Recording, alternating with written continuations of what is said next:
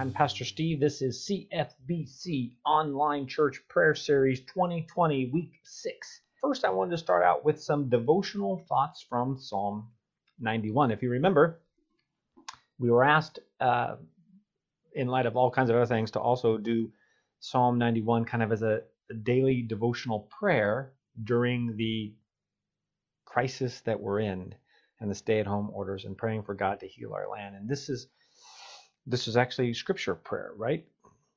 Those who live in the shelter of the Most High will find rest in the shadow of the Almighty. Lord, I pray that we will find rest in your shadow today. This I declare about the Lord. He alone is my refuge, my place of safety. He is my God, and I trust in him. Lord, today we trust in you. We find our place of safety in you for, because you have promised us in verse 3 that you will rescue us from every trap and protect us from the deadly disease. Lord, we pray that not just for us, but for our family, for our friends, for our coworkers, for our nation, and for our world. God, that you would be gracious and that you would protect us from this deadly disease, and that you would bring healing and restoration, and that you would give us peace and comfort and safety because we know that we find our refuge under the shadow of your wings. Be with us today as we consult your word and seek to deepen, widen, and broaden our prayer time. In Jesus' name, amen. And uh, an opening thought for you. We've had this discussion of, well, I'm failing because I don't ever remember sitting down and going through the 12 step prayer this week. Hmm. So let's rephrase the question Have you spent focused time in prayer this week and have you used some of these components? No one says this is a rigid structure and you need to sit down and go, okay, now. I mean, there is some thought to how these are arranged and they do kind of follow a pattern and it's nice to do them in order, but, but really they're tools in your tool belt. We're talking about uh, the armor of God here, being ready to live the Christian life, walk in holiness, uh, defeat the enemy, and connect with the living God. And so these are just different ways to widen, broaden, prayer life. And so, have you prayed this week and have you actually prayed differently than you normally pray because you've thrown in some praise or some waiting or some confession or some scripture prayer? I'm not saying you have to do this as a whole every single time, but hopefully you've added this to your time with God to make your prayer time more effective, more productive, because that's what we want. It says that there's people who worship in vain. We don't want to be those people. We want to be effective and productive Christians. There's a whole other series on that, right? In Second Peter about being effective, productive Christians. We don't want to be ineffective and unproductive. And it does say that there are people who are ineffective and unproductive in their faith, and we don't want to be those people. So let's be effective and productive. So, excuse me, let's take a drink of water, Pastor Steve. And let's practice the first six, right? And uh, I'm not saying we have to go lengthy. Let's just practice with short phrases each. So, if you remember praise, a lot of times it's easy to praise God versus thanksgiving, what He's done. Praise is praise God for who He is. So, Lord, I praise you today because you are King of kings and Lord of lords. Lord, I praise you because your word says, that's combined scripture prayer too. your word says that you are Jehovah Rapha, my healer. I praise you, God, because I know that you are a good, good Father. Okay, now we're going to practice waiting. Okay, so it yeah, it is hard to do the silent ones as a practice in group, uh, especially virtually while you're just looking at me. But let's wait on Lord for a minute. Not a full minute, but just a few seconds. And why? Because when you spend a moment in silence before the Lord, there's a little bit of introspection on yourself. And I realize every time that I am clothed in my own filthy rags. That if it wasn't for the righteousness of Christ and for his grace and his forgiveness, there, but by the grace of God, go I. I need his grace and mercy just as much as anybody else out there, which is what leads to confession. Lord, we confess today our need for you. Second Chronicles says that if we confess our sins and seek you and pray to you, that you will hear our prayers and you will heal our land. So we we as the believers confess that we're flaky. We're tempted by sin. We're uh, apathetic in our Christian activities. We lack faith in believing what you're going to do. But Lord, we also confess that we want to have you help our unbelief, that we do believe in you, that we do trust in you, that we do want to be holy, that we do want to be righteous. So we cry out to you. We cry out for our need for you to cover us and cleanse us so we can enter your presence. Ooh, that's good. Praise, waiting, confession. Halfway there through the first half. Scripture prayer. Uh, we just practiced this a little bit, but uh, take, take, take a scripture that really matters to you. Hmm. What about the scripture that says that God causes all things to work together for the good for those who love God and are called according to his purpose? Lord, you know I love you, and I have been trying to be called according to your purpose my whole life. So I trust, according to your word, that everything that's going on right now will work out for my eternal good because I understand the illustration of the rope, Lord. Um, this little section up front and the whole rope for all eternity. They're going to work it out for my good. I trust you in the midst of the storm that your word is true, that your love is unfailing. So I cling, I cling to your word, Lord. Heaven and earth will pass away, but your word endures forever. Praise, waiting, confession, scripture, prayer, watching. Now, we combine, we like to, you don't have to, but we like to combine watching and intercession because we're watching for who to intercede for. The idea of the watchman on the wall, what I taught about, is so as you watch, you're asking God, Lord, bring to mind those that we should pray for this week. Well, Lord, I pray for our president that whatever anybody thinks about him, that in the Bible you have used people in leadership for your will and purposes many times, sometimes even against their own will. So we pray that you will give him wisdom and direction, and that you would move upon his heart to do the right things. Same thing for the vice president, that you would work with him as he leads the task force to make the right decisions for our nation. We pray for our leaders as commanded in Scripture so that we can live quiet, peaceful lives and continue to serve you. There you go. We have just practiced praise, waiting, confession, scripture prayer, watching, and intercession. It wasn't like pulling teeth. It wasn't painful. It was actually enjoyable. It's very biblically based and it's effective and productive. and if you can see, it's down low is C. Down here are my notes that normally you don't see when I'm preaching, but you do today because it's more convenient for me this way to get everything on the screen. So this is all to have your deeper, broader path of communication with God. That's what it's for. And before we go on to petition, thanksgiving, and singing, one of the main points I'm making on petition here is that it comes after intercession. That we stand in the gap, that we're the watchman on the wall, that we intercede. And, it, and before we petition, before we ask for our own stuff, it's not bad to ask for your own stuff. Trust me. Jesus taught us the prayer give us this day our daily bread. So it's okay to ask for your own stuff. But the idea of, of being the watchman on the wall, and you know the passage I quoted in Ezekiel where God says he found no watchman and it was a devastating thing, not in our lifetime. So before we go on to petition, and in lieu of maybe, uh, you know, usually in church you have some worship time, some music. Well, this is a motivational video from Eric Ludy and the Ellerslie Institute on intercession, and it's it's. I want you to watch it carefully because it's twofold. One, it's it's in, it's trying to inspire and encourage us to be those watchmen on the wall, to be those intercessors, to really go to battle for the people around us. We talk about it, but it's hard to do, even in this time of, well, I mean, if you're not drawing close to God now, when are you, right? If you're not, if you're not opening up your contingencies now and saying this is the time, right? But so, and we're not sometimes. So this is the time to re- be reminded that we are called to be the watchmen on the wall, to be interceding for those people that we love and care about. But also, it's a reminder that it's all in the footsteps of Jesus being the great intercessor who interceded for us before God and made us acceptable to Him. So let's watch this, and then I will be back with the rest of my message. Let's see if I can bring it up. And here we go.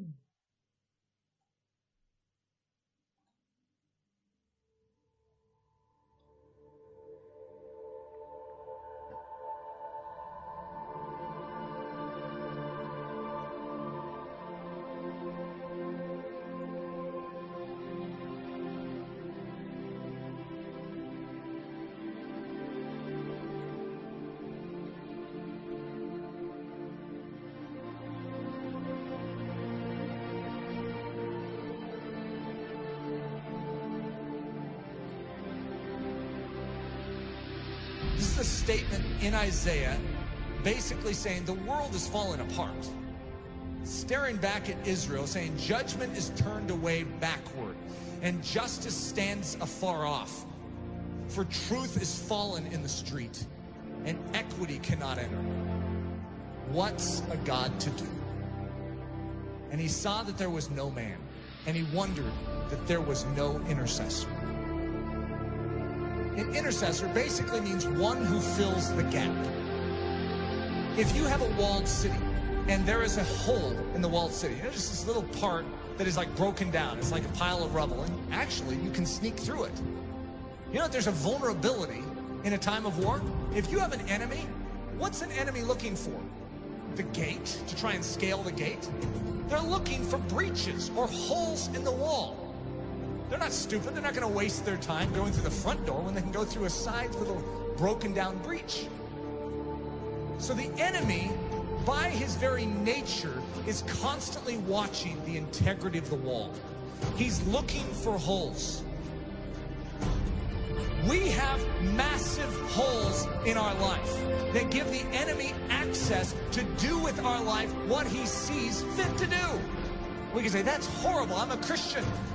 Yeah, you're a Christian with breaches. You are not supposed to be a Christian with breaches.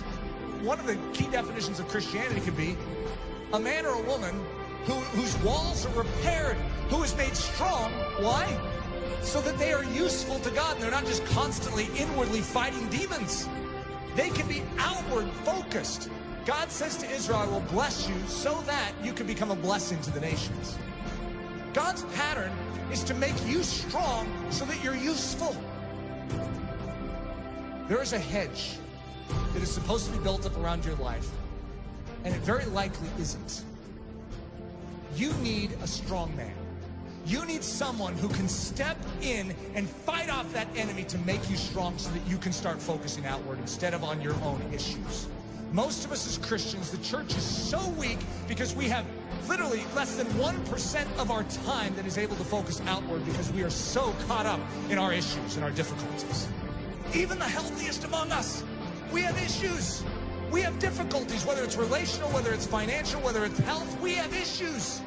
And there's a dying world out there. You know that 150, estimated 150,000 people died and went to hell today? Let's think about this. What did we all do about it? Did we take a step forward in beginning to do something about it? Or are we just stemming the tide from our life falling apart even more than it is? We are living on the defensive instead of the offensive. What we need is the same thing God was looking for back then. The walls are broken down. The city is in disrepair. Israel is, is without a defender. Where's the intercessor? You know who Jesus Christ was? In a nutshell, he's the intercessor. He's the man who stands in the gap. He's the strong man who came and took the full blow upon himself so that we could gather our wits spiritually and awaken and say, I'm in. Thank you for rescuing me. Literally, he took the blow. Everything that was aimed right at you to absolutely decimate your life, he took it square on. Without even a whimper, he took it for the joy that was set before him because he valued you so much. He took the blow. See, one of the things that happens with the life of Jesus, we have a tendency to make him a mousy character. We have a tendency to diminish his manly strength. We are talking about the greatest warrior of all time. In the Old Testament, the term is Lord of Hosts, the captain of captains, the general of generals. And he's a general that led his troops into battle with his own life. He's the one that did it. All the rest of the army was cowering in the background. They couldn't fight this army. And he stood up single-handedly and defeated them. That is our intercessor. That is our king. And the same way that he stood for you then, I want you to know, he still stands for you now. When you behold the cross, and you behold the resurrected Christ, and when you behold the ascended Christ who sits at the right hand of the Father, you no longer will just remain where you are. you will say, God, do it all within me. For your glory, make me strong. Make me strong to give. God is looking for an intercessor, someone who will make up this breach. We need to become a body that is thinking about every single one around us as opposed to ourselves. Coming to church going, I need to be prayed for this week. What about who can I pray for this week? Just a different mindset. It's not what this church can do for you, but what you can do for Jesus Christ and this church. Think of that attitude shift. Saying, God, you made this life and you have called me for more than just to save me. You have rescued me so that I could become a rescuer. Who needs rescue? Who needs help? Who needs me to stand in the gap and take the hit? That's the attitude. It's not your skin and how you can save it. It's how you can spend it for His glory. His glory.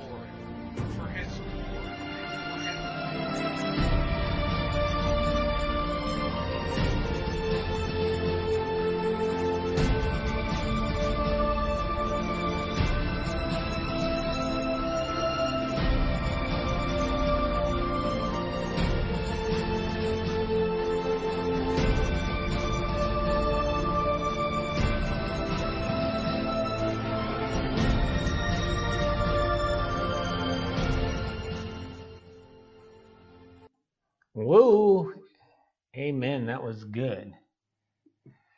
All right, let's get back to uh, where we were.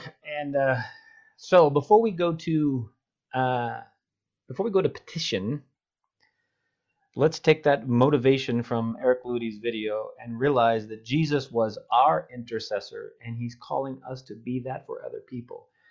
Both in crying out to God in prayer for them, but then in also being the answer to those prayers, to being his hands and feet extended to this world as God calls us to love and serve the people around us. So that's one of the things you got to be aware for when you pray. When you are praying for these people, many times God is going to use you to be the answer to those prayers. So we pray and then we serve in the name of our King.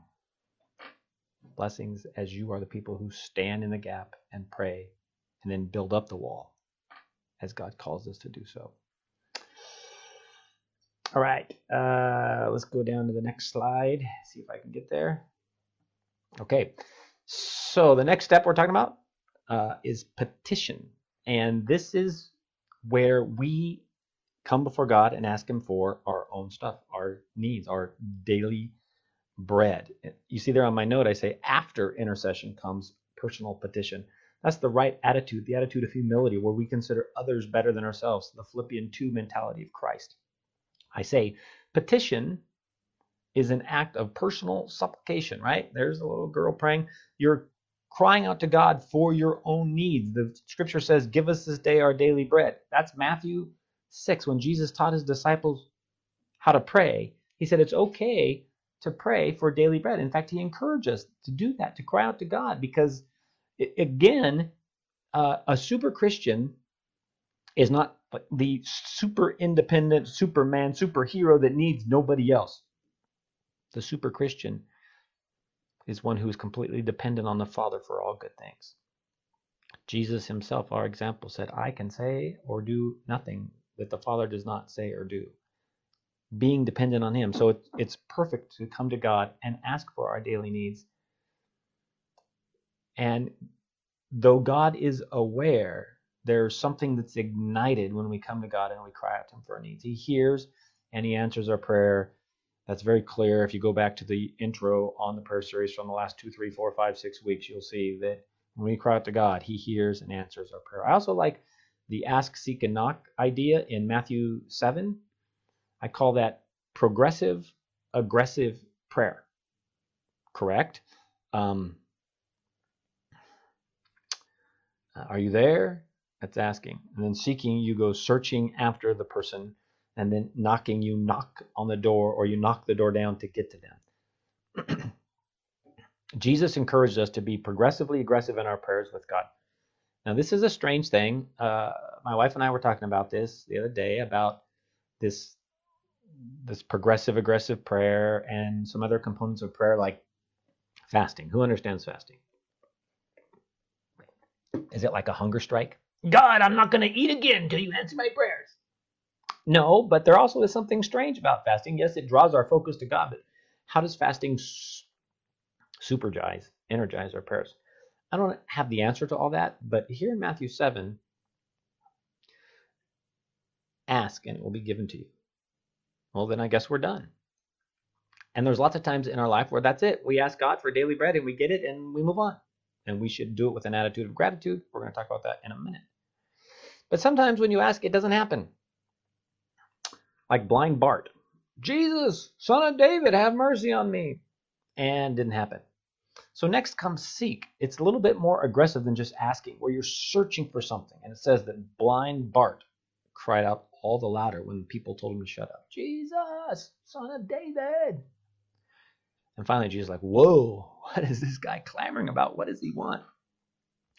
And if you want to go to knock, well, how about the guys who had a friend that was paralyzed and needed to be healed, but there was too many people around Jesus. So what did they do? They climbed up on the roof and knocked the roof down and lowered the friend before Jesus. And it says that Jesus looked at the guy and said he needed to be healed. No. It says that Jesus looked at the friends and the amount of faith and said, Whoa! And not only healed the guy, but forgave his sins. So don't be afraid to be progressively aggressive. I can't explain why things don't always happen. There's a passage in Daniel where the angel comes to him and says, Daniel, it's been 21 days since you prayed, and I'm finally here. I took a wrong turn on the highway. I was headed here and I went to Jupiter accidentally. And it took, no.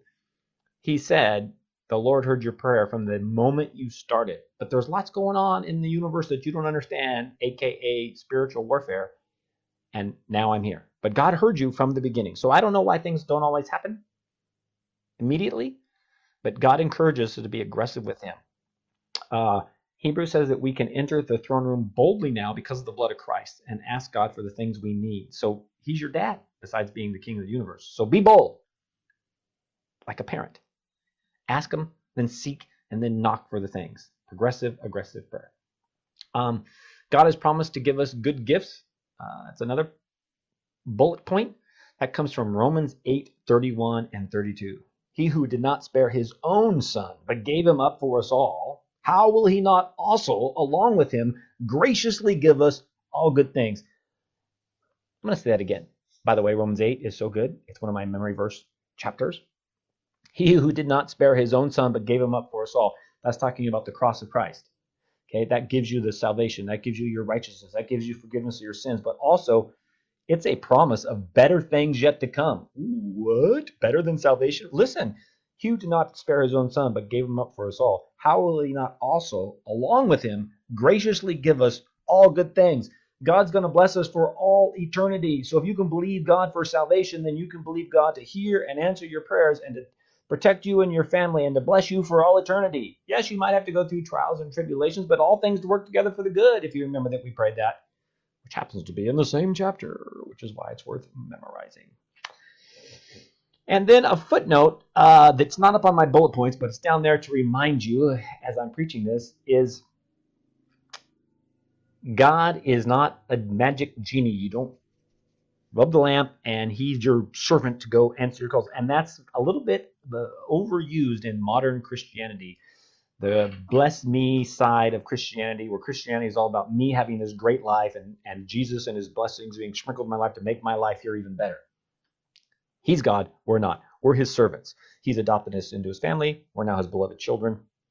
But everything is in yielded and subject to him. He is Lord, L O R D. And we are his ambassadors, his servants. So you've got to have the Jesus mentality that's used in the Garden of Gethsemane, where he cried out for what he wanted but then he yielded to the will of the Father and said, Yet not my will, but your will to be done. Be as aggressive as you can.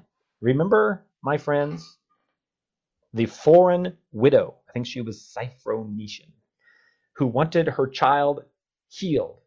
And yet Jesus was only working with the house of Israel at this time. So even Jesus said, I'm not here for you and your child at this time. she was super aggressive. She cried out and she said, Come on, even the dogs get the crumbs from the master's table. And Jesus was so moved that he heard and answered her prayer. My question was if she hadn't been that aggressive, if she had only asked or only sought but didn't knock, would her kid have been healed? It makes it seem like no. But that aggressiveness did not offend God. It actually softened the heart of God, and he moved miraculously in her life. So I am encouraging to be as aggressive as possible with God for God to move mountains. There's a passage in Isaiah, I think, that says, Oh Lord, that you would rend the heavens and come down. That, that that intercession and that petition, that, that passion seeking God. If you seek me, you will find me if you search with all your heart. We don't always do that. And there's an encouragement in here in the petition to do that. But the counterpart is it's always with that submissive heart. Yet not my will, but yours be done. God knows more. And so we trust him and we submit and we yield ourselves to him. So that's petition. Let's move on to the next one is thanksgiving. Wow. That's got to be a, a banker. Bankers only have that cheesy smile. Bankers are usually happy because they have your money. Okay, sorry, side topic. Thanksgiving. Uh, Thanksgiving is an act of expressed appreciation. He's expressing it. Look at that expression. And usually that expression is vocally. Uh, I say in my notes, the key word is expressed. And the illustration I want to give you is the marriage illustrating. It's one thing, uh, and believe it or not, the pastor at Yahoo, me, I was guilty of this early in my life. I thought all kinds of affirming things about my wife. I've always esteemed her highly and thought great things of her. But Thanksgiving is an act of expressed appreciation, and I didn't always express it with affirming words. And I learned my lesson that my wife would blossom and flourish as I expressed that appreciation to her. At the same time, it reinforced to myself, to her, to others, to the spirit realm that she was an important person to me and that I loved and appreciated her. So that that's how it is with God. Not only does God appreciate when you vocally express your appreciation to him, but it cements it in your own mind and it declares it to the universe. So don't be afraid to declare your thanksgiving to God. We thank God for what he has done. If you remember, I said that praise is praising God for who he is, thanksgiving is praising God for what he has done. And God has done amazing things. You can thank him for everything he did in the Bible, you can thank him for everything he's done in Christ, but you can also go back and thank him for what he's done in your life, which hmm, she's sitting over there off camera. But it reminds me of the stickers on the calendars that we use as we connect with God on a daily basis. And what we're doing on top of that is besides the sticker to say we've read out loud and we prayed out loud as a couple, we're also journaling every day on our calendar something I'm thankful for in general and something I'm thankful for about Pam, something she's thankful for in general, and something she's thankful for about me. And we've been doing that, I don't know, since early December. So think if we continue to do that, and knowing Pam, we will, how much we'll be able to go back and thank God for what He has done. We have days and days and days of recording. We also have calendars from back in the day where we listed all the miraculous answered prayers God did for us, the divine way He saw us through the early times in our life. And it's fun to go back and read those. And so we can thank God for what He has done in our life, and others, which is why it's re- good reading Christian biographies, by the way, and in Scripture. Uh, giving thanks develops gratitude. That's what I was saying. Is it, as you speak it out loud, it develops what's called an attitude of gratitude, which is what we're told to do. Philippians 4, 6, and 7 in my notes says that we are to pray, but with thanksgiving. We're not supposed to worry, but instead we're supposed to come to God in prayer and we're supposed to do it with an attitude of gratitude. So as we are asking for things, the previous slide, as we're petitioning God, that's why Thanksgiving is next, because we're asking God for things, but in the same breath, we're thanking Him for what He has done. It says then that the peace of Christ will guard your hearts and minds. And also, it's kind of a faith building thing, because as you ask God for things and then your faith is a little bit shaky, but then you thank God for what He's done, not only are you declaring the greatness of God, but it's building your faith because he's done it in the past and he's going to do it again. That's why in Philippians 4, 6, and 7, it tells us not to worry, but to pray and to pray with thanksgiving. And then God's peace will guard our hearts and mind. And that's my last bullet point. Thank Him for answering your petitions. That builds, well, not only is it the right thing to do, the God of the universe is hearing and answering your prayers. That's kind of an amazing thing because, you know, He's the God of the universe, but He's also your Father and your personal Savior, right? So, so as you thank Him for answering your petition, it it's you're not only thanking Him for what you've prayed for before, but you're thanking Him in advance because you're exercising your faith. You're thinking that He is going to hear and answer your prayers because Scripture says He will.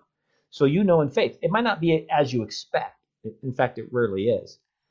But you're declaring your allegiance to Him, your submission to Him by thanking Him in advance that, yes, I know you're going to hear and answer those prayers. And that leads me to the passage in Colossians, Colossians 3:16, which is going to lead us to our next slide. That this attitude of gratitude, it says that we're, in fact, I, I, I want to read it. I put it on my phone here because I don't have it on my slide. Uh, verse 15, and let the peace of Christ rule in your hearts, Colossians 3:15, to which indeed you were called in one body, and be thankful. Oh, here we are, Thanksgiving. But then look at verse 16.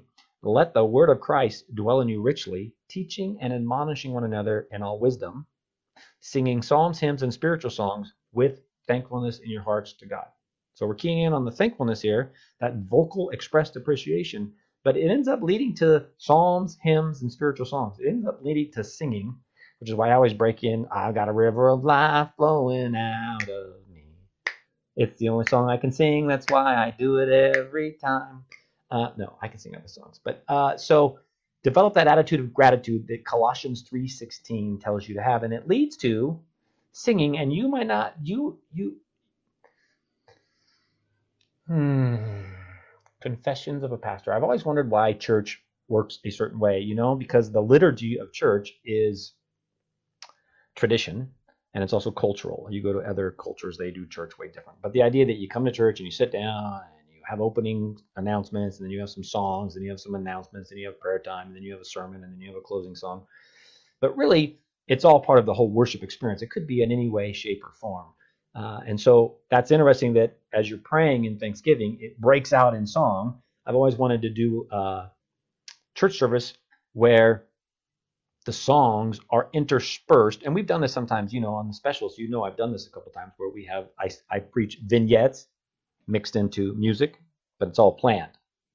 So usually on special services like Thanksgiving, Easter, Christmas, sometimes we'll have a bunch of special music and I'll preach little five or ten minute vignettes in there, which is probably way easier for you to have to concentrate on me only for short bits, which is why our daily devotions are only five to ten minutes. But anyways, what I'm saying is I was always looking for a church service maybe where as I if there's a worship leader or a worship team on the platform or on the side or somewhere, and as I'm preaching and as as uh, God brings to life important points in the message. It might not even be something I'm thinking of, but you know, when when the, when the church service is going and, and there's that moment where wow, there's revelation that God has spoken, that the band could break out in a song that reflects that right then and there, that they're ready to go. They have a lot of songs they know and songs they can look up.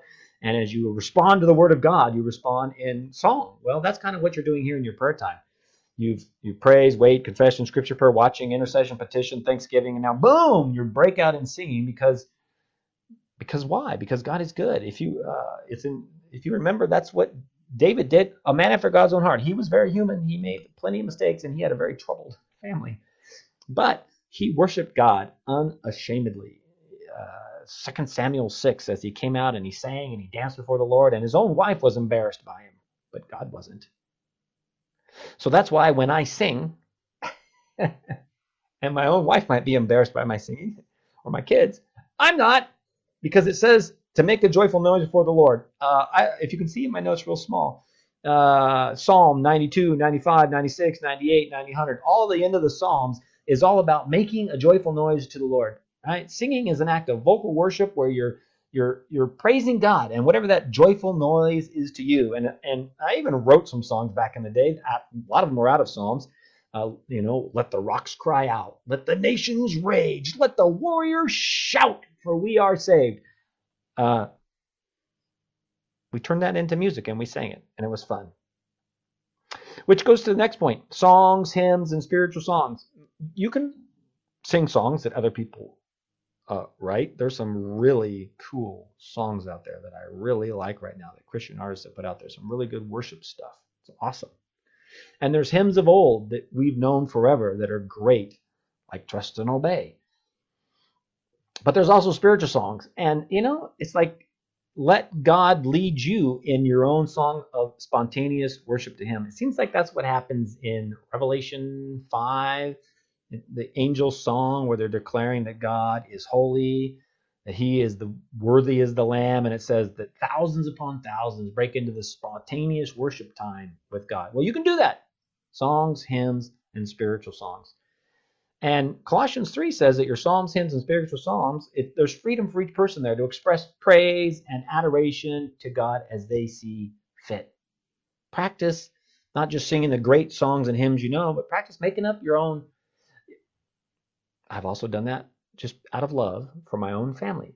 My wife and my kids all have their own little special songs that I've made up for them. Well, I have a thing called Songs for God, too. You didn't know I was so artistic. I'm not just a left brained accountant. I have my own uh, document, Songs for God, and some of them we've turned to music and some of them we haven't. Singing expresses our joy in the Lord, right? That's why I've got a river of life flowing out of me. It bubbles out of you. And it's contagious, by the way. If you're in your home and you're singing praise and melody to God and you're worshiping God, it's going to encourage the other people to look up as well. It's a very positive thing. Make a joyful noise unto the Lord. Join the angels who in Revelation 5 are making a joyful noise to the Lord. So there you go. That's our list for today. After intercession comes today's petition. Give us this day our daily bread thanksgiving. Thank you, Lord, for what you've done in Scripture, in my life, and other people's life, and that you are going to hear and answer the prayers I am making right now. And singing, Our God is an awesome God, and He is like it's like an incense that goes up to God. Receive this joyful noise I'm giving to you. That's 9 through 12. We've already completed one fourth, two fourths, three fourths, of the 12 step prayer series. Next week, we will do listening, meditation, and praise. But for today, let me close with some petition, thanksgiving, and singing. Lord, I pray for me that you will help me to continue to preach your word clearly to the people who log in to the online church service. I thank you that your word is a lamp to my feet and a light to my path and that you have blessed me so that I am the blessed. Thank you for what you have done in our lives, and I trust you for what's going on.